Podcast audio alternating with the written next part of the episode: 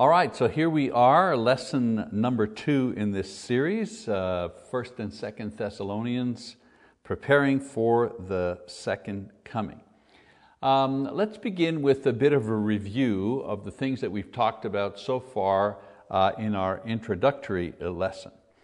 Uh, we said that Thessalonica was an important uh, port city in Macedonia. It was a cosmopolitan city, it was wealthy, Uh, also very, very worldly.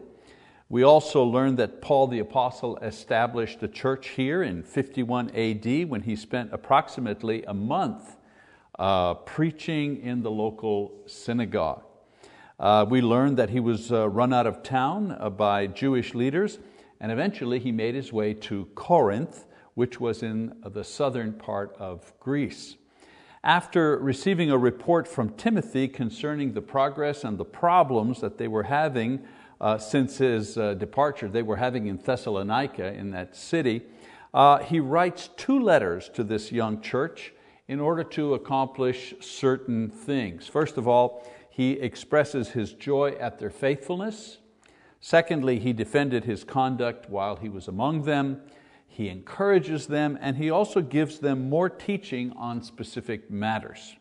So we're studying these two epistles so that uh, very much like the Thessalonians, we too can understand more about the second coming of Jesus and be prepared for it. Okay, so there's a, a bit of a summary of some of the things that we talked about last week. Today, uh, we're going to get into the actual text, so open your Bibles to Um, the first letter of Paul to the Thessalonians. Now, the first section of this epistle is uh, what we call the salutation, and it is contained in the very first verse. So let's uh, read that, shall we? Uh, Paul says, "Paul and Silvanus and Timothy to the church of the Thessalonians in God the Father and the Lord Jesus Christ, grace to you and peace." Now, I want you to note that as an apostle, Peter puts his name first, and then Silvanus, which was the Roman name of Silas, right? We, we knew that he traveled with Silas. Silvanus was his Roman name. Um, and uh, Silas or Silvanus is mentioned second because he was chosen to accompany Paul on this second missionary journey once uh, Barnabas and Mark Uh, went their own way to do their work in, on the island of Cyprus. And then Timothy is last because, well, he's the, he's the newbie, he's the youngest one of the group. Now, Paul refers to them as the church or the called out among the Thessalonians. Uh, they were called to come out from the people of Thessalonica to be with God through Jesus Christ. That's what the term church means, the original Greek word, ecclesia. Actually, in the beginning, that word um, referred to the city elders. Uh, they were the ones who were called out uh, to be part of a specific group, um, uh, normally to uh, guide the affairs of the city. But uh, the New Testament writer selected that word to specifically refer to the church. Same idea, certain ones were called out from among a group, but in this context they are called out to be the disciples of Jesus Christ, to be the, uh, to be the church. Then he goes on to say, "Grace and peace to be with you." So grace and peace, this is the normal way that the Apostle Paul uses to greet the brethren in other uh, epistles along with this one. The idea is that grace is what you receive, all the spiritual blessings that are contained in Christ Jesus. And we need to understand that Paul you know, um, compresses words.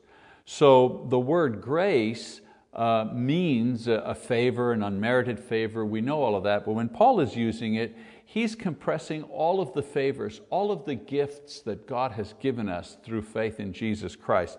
Forgiveness of sins, the Holy Spirit, uh, uh, righteousness, um, uh, uh, eternal life, and so on and so forth. All of these marvelous gifts that we have because we're Christians, he takes all of these and he compresses them down to one word, grace. So when he says grace, he means all of these things together. Then he says, you know, grace and peace. Peace is what these blessings, forgiveness, adoption, righteousness, so on and so forth, peace is what these things make you feel.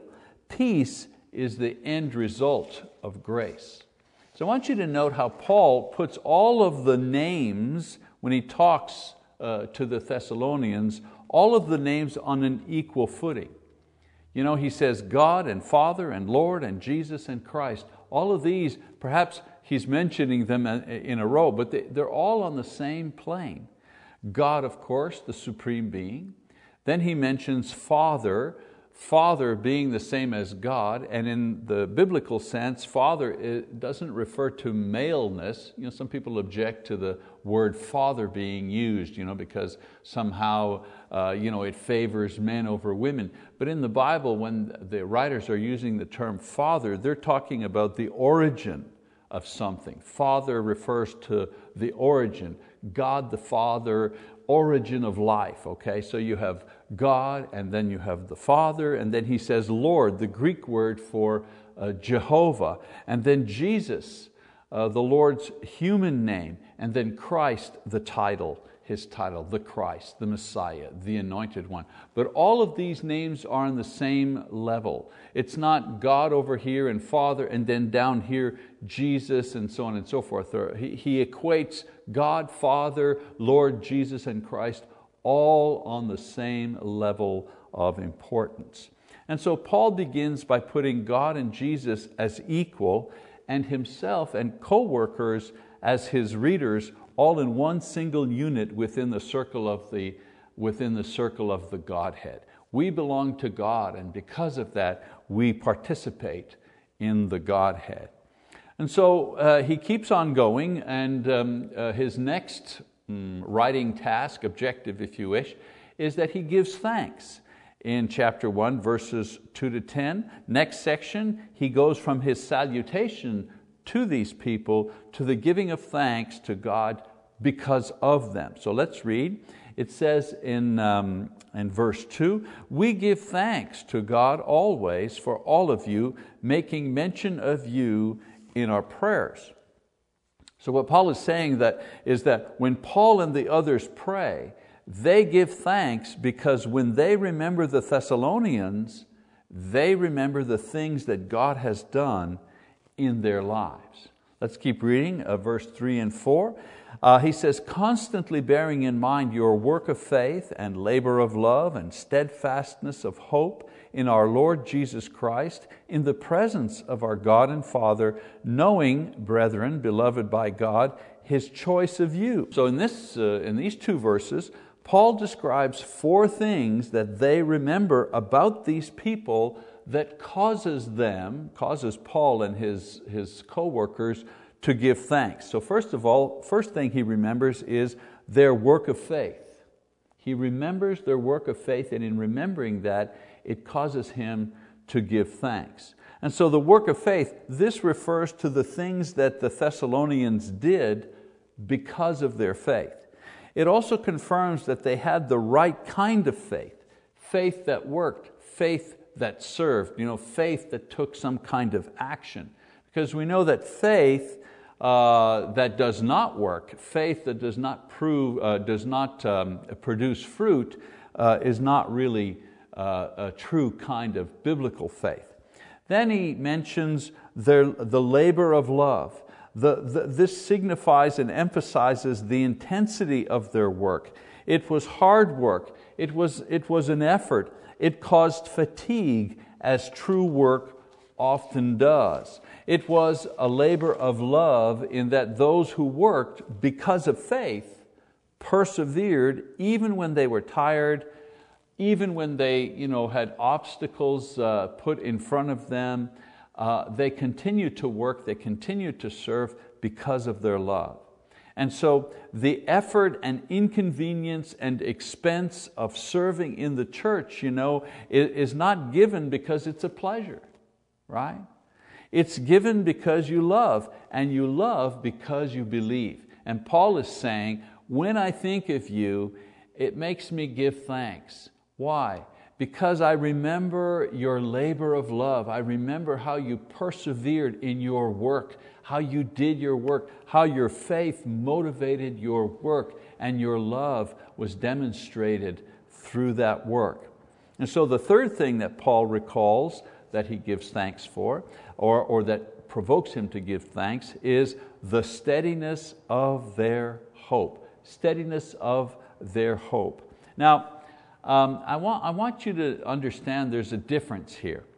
Um, there's a difference between, you know, wishing, you know, I wish I could go to Paris, you know, I hope I can go to Paris, and, and, and, and biblical hope. You know, a lot of times people say hope. Uh, for example, uh, you have a student, uh, he's in the class, he's taking a course in college in history, let's say, American history, but he doesn't read the book, he doesn't do any of the, he doesn't show up for the quick tests, uh, he doesn't memorize any of the important dates, he doesn't uh, you know, uh, get together with his fellow students to study, and the exam is now uh, upon him the next day. And he says, wow, I, I, boy, I sure hope I passed this exam, right? Well, what's he doing? He's wishing, you know, it's like a wish, right? Because the odds are not good there. And then you have this other student who's gone to class, taken notes, done the pre-tests, you know, and aced all of those, memorized the important dates, uh, you know, studied his notes, and that student says, well, I, I, I hope I passed the exam. You notice, for one, hope is just wishful thinking. For the other one, hope is confident expectation. I don't, I haven't written the exam yet, I don't have the result yet, but I have confident hope that I'm going to pass. Why? Well, because I'm, because I'm ready. And so if we're going to bring this idea back to our passage here, uh, they, the Thessalonians, they had hope. They had confident expectation, not just, you know, cross my fingers type of hope, or I wish, you know, I hope I go to heaven, I wish I go to, that wasn't their kind of hope. They were confident that God would deliver on His promise of eternal life. Their perseverance in loving service was sparked by their initial faith, and it was kept alive by their unswerving hope and confidence in God and His promises. You know, when you, when you lose hope, it's usually a sign that your faith and that your love is, is weak. That's usually where the problem is. So Paul says that all of these things are done in the presence of God, who accepts our love, but He sees past our loving work to the faith that motivates it. Yeah, He sees what we're doing, but He sees the heart, He sees the motivation, and the motivation is not pride or the, or the desire to, you know, uh, uh, uh, be perfect so that we can get to heaven through perfectionism. He sees that our work and our service done in love is motivated by a sincere faith, because man, man only sees the outside, obviously. God sees the inside, and because of this, He guarantees and strengthens our hope of eternal life. And this creates a life-affirming cycle that produces peace and joy in our, in our hearts. And so, you know, to keep in context here, to keep this in context, Paul is saying, when I think about you people, I give thanks to God. Why? Because I see your hope. I see how strong your hope is In, in, in, in the promises of God, and that just makes me rejoice. And then he also gives thanks for one more thing that I mentioned, and that is he, he is thankful for the genuineness of their conversion. Okay, let's take a look at that. Now, in seeing their faith and seeing their hope and their love, Paul is reassured that they are truly chosen of God and loved by God. In other words, when he looks at them and he observes their conduct, he says, now these are God's people. I am, I am confident that these are God's people, and it's good to see God's people serving Him. And so we know we are sons of God because of this working faith and this sustaining love and this enduring hope. This is how we can know the true from the false. We can tell the difference between, you know, don't we? We can tell the difference between who is a sincere Christian and who isn't. We, we, we, how? Well, by observing the works of their faith and, and their hope and the way that they express their love. We, we can tell that the Spirit is at work within them. And Paul is also assured of their position with God because of the circumstances surrounding the time when they became Christians. This is important. He's not only confident of their you know, salvation or their genuineness as Christians because he observes their work and he observes their service and their attitude, he's also confident about the legitimacy of their faith because he remembers how they were converted to begin with. And so he knew and he was assuring them that theirs was a genuine conversion, uh, and now he, he mentions for four other reasons. Uh, so the fourth reason why he gives thanks uh, gives birth to four other you know, points. And so let's read that in verse five. For example, he knows and he is confident that their conversion is true or is legitimate because, number one, of the message that they heard. He's confident that the message that they originally heard was a message from God.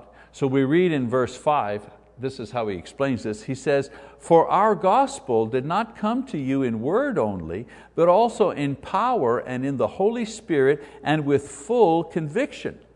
So Paul and his workers were motivated by the power and the inspiration of the Holy Spirit, since it was a vision that initially brought them to Macedonia. Remember?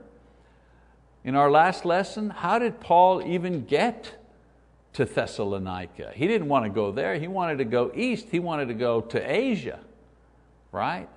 And he had a vision, and the vision told him, no, come this way.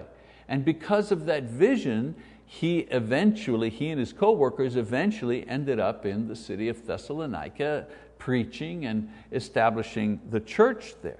So they knew that it was God's word that they spoke and not man's word, like false teachers that were harassing many of the teachers, uh, many of the churches at that time. You know, Paul had had a vision. The Spirit was stirred within him. It was the Spirit that led him to Thessalonica. And, and, and so he knew that we were in the Spirit of God when we came, when we came to you. So the messengers were fully convicted concerning their message, that it was truly from God. They had no doubt. Paul had absolutely no doubt that the message he was bringing, and he was bringing them through the inspiration of the Spirit and through the leading of the Spirit, he had absolutely no doubt that this was the right message, that, that their conversion, their initial conversion was based squarely on the work of God, the work of God leading Paul and his His, uh, his workers to the Thessalonians, and also leading Paul to preach the gospel that he had been given uh, by Jesus uh, and, uh, and, and others. So this should be the same criteria for our own salvation. I mean, there's a parallel there today for us. You know, has what we uh, believed come from God, or has it come from a man-made religion? Or what gives us the courage to reach out to others, you know, is not the size of our church, but it's the power of our message. You know. Small congregations that, that, that, that proclaim the, the biblical message of God are powerful, more powerful than ten thousand member group that is not preaching the gospel correctly or not preaching it, um, not preaching it uh, at all. And so if it is God's message that we have, then we have all the power that we will ever need to do the work of God uh, here on earth. Another thing that Paul mentions, he says, they knew their conversion was genuine because the messengers, not just the message was godly, but the messengers were also godly. We read that in verse five b. He says, just as you know what kind of men we proved to be among you for your sake. And so as I say, not only the message was from God, but the messengers acted in a godly way. The power of the message is regulated by the quality of the messenger. right? Isn't that, isn't that the way it works? Imagine, for example, you get in the mail, snail mail we call it today, but let's say you get in the snail mail a lovely card on heavy stock with perhaps a, a ribbon or something there, beautiful, beautiful embossed printing, inviting you to Uh, a, a special occasion of some kind, detailing the time and so on and so forth, R S V P card, you know. Or you get an invitation to that thing through your spam mail. You know, which, which, which messenger has more credibility? The spam mail email that you got saying, hey, you know, we're having a thing over here, come on out, you're welcome to come out, or the invitation where there was very careful preparation put into it. Not the perfect example, but you understand what I'm saying. You know, the messenger has a lot to do with the credibility of the message. And so Paul is saying here, the apostles had a clear conscience and they acted honorably among the new converts because their message was credible. Their actions Uh, uh, um, uh, supported the credibility of uh, their message. And that was important in that day. It's important today, but it was important in that day and time because there were many, you know, uh, roving speakers, preachers, philosophers going from place to place, you know, uh, pronouncing all kinds of messages and gospels and so on and so forth, uh, but their personal conduct uh, was marred by Uh, greed uh, for money and, and, and, and, and unholy behavior. So Paul is saying, you know, we know your conversion is true because, you know, the message was the right message from God and the messengers themselves conducted themselves as godly, as godly people. You know, sometimes uh, uh, we're not effective in winning others to Christ because our example is interfering with our, with our message. If a person doesn't see anything special in you because of Christ, well, why should they believe? You know, you as the messenger, you know, become an impediment to their, to their faith. And of course, I include myself in that, in the same way.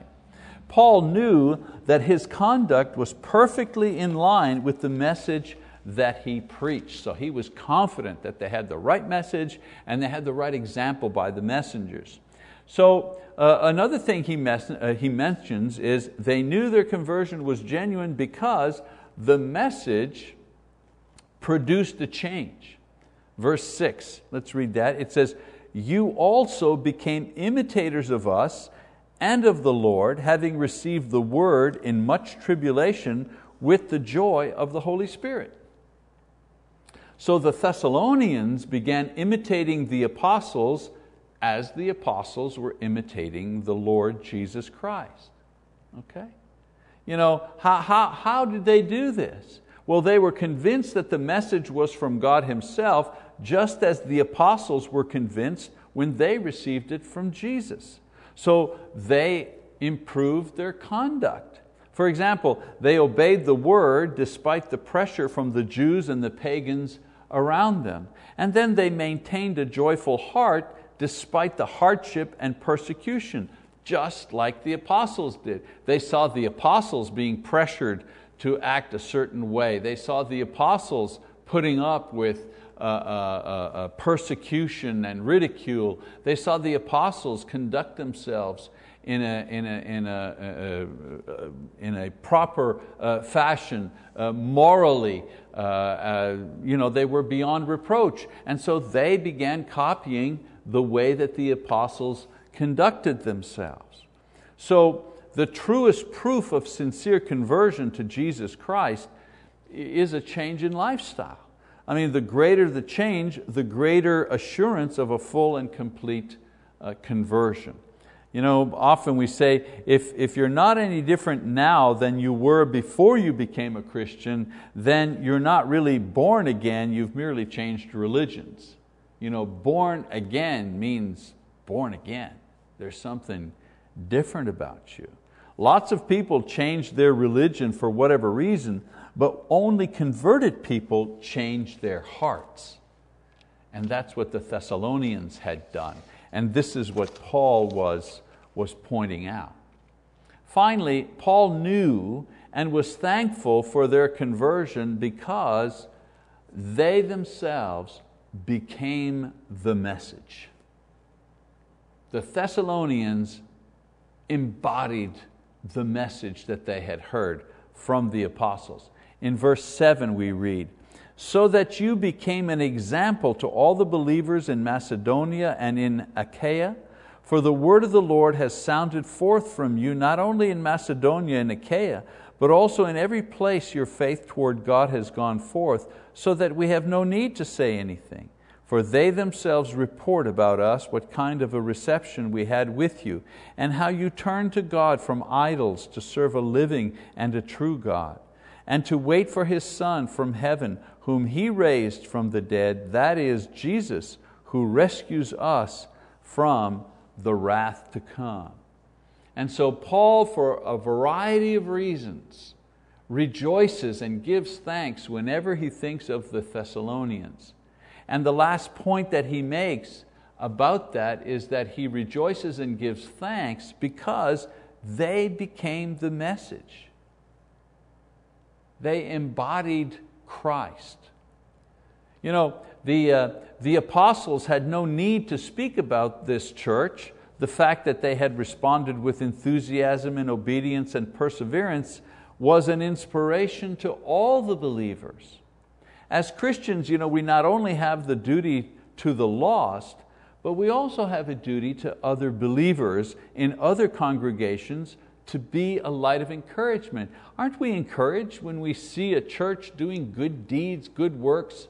Uh, have you never watched the news and, and on the news for some reason or other there's been a catastrophe of some kind and they're saying uh, uh, uh, the headquarters for the Red Cross and the food distribution is the uh, tenth Street Church of Christ, you know, and we interviewed their minister, uh, Minister John Smith or something.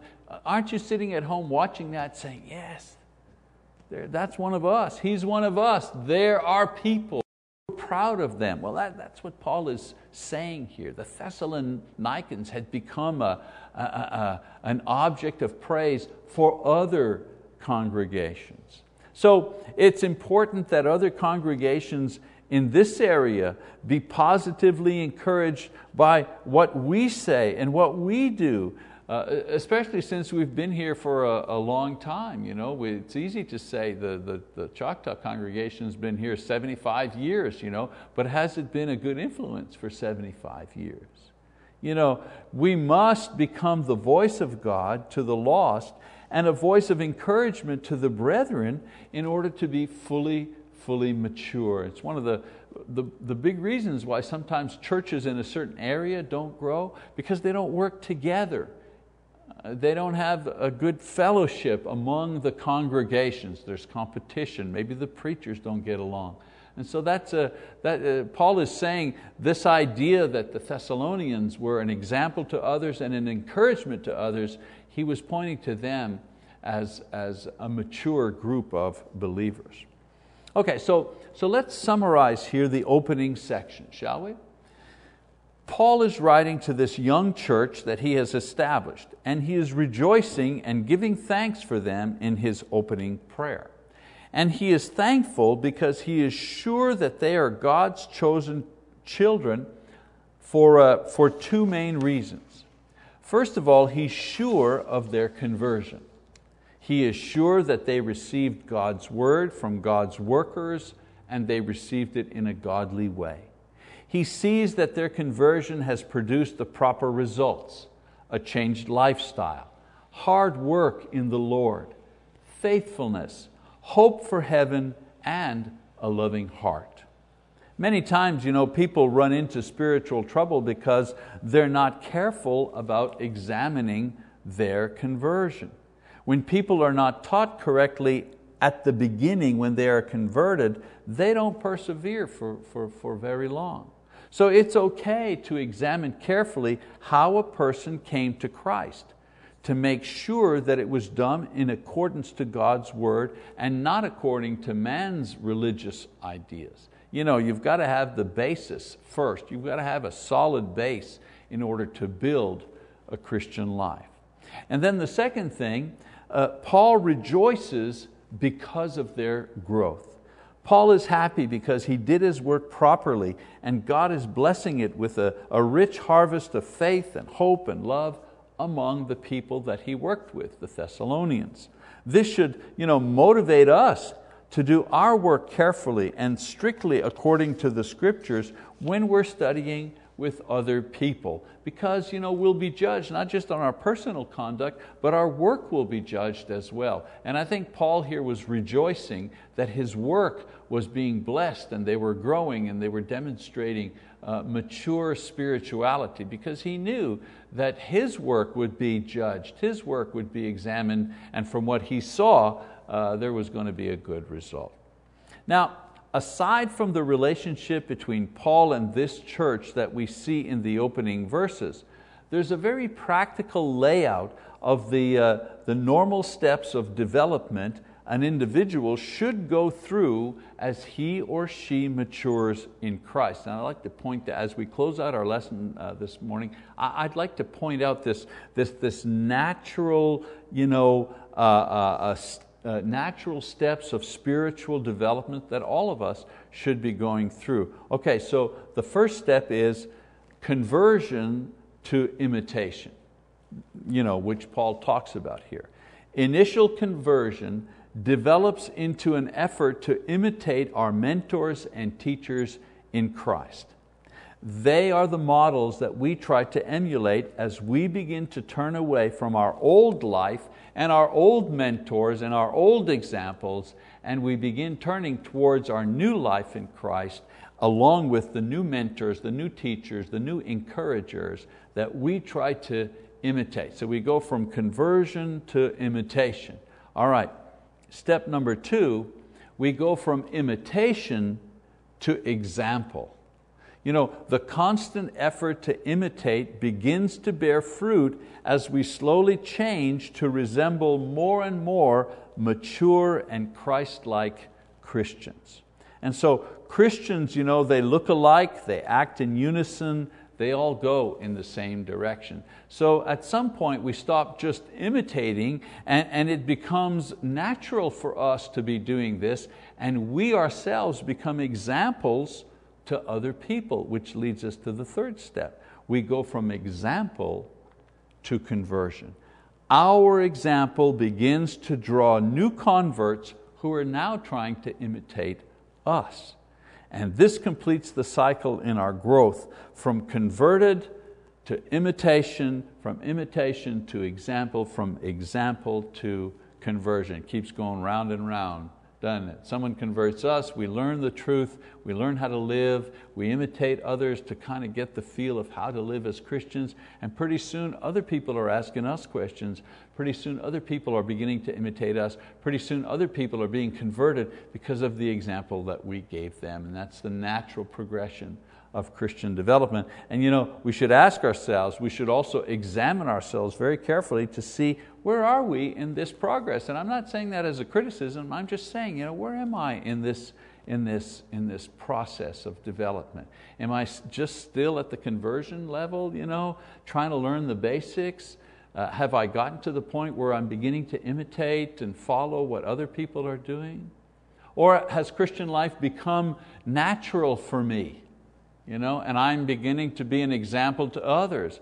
Are, am I asking more questions, and am I depending on other people more than other people are asking me questions and depending on me? You know, where am I in this cycle? A good way to kind of review our own personal development in Christ. Well, okay, that's the second lesson in the series um, uh, on First and Second Thessalonians, preparing for the second coming. I hope you'll be with us for the, for the next lesson in this series. Thank you for your attention.